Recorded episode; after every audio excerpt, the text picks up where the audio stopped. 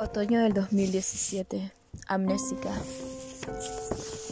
Número 1. Solía recorrer la inmensidad visual que el océano tenía para ofrecerme. Siempre pensé en la conexión superflua que existía entre ambos. Inclusive me atreví a persuadir al resto de vagabundos y cortésmente a los amigos para pasear por los alrededores del malecón a altas horas de la noche bordeando tus sendas, a donde el vacío me socave, yo me hallaría siempre junto a ti.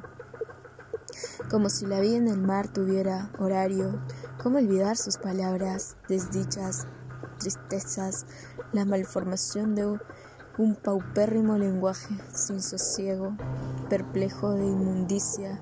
Ellos no comprendían, yo estaba enamorada del mar.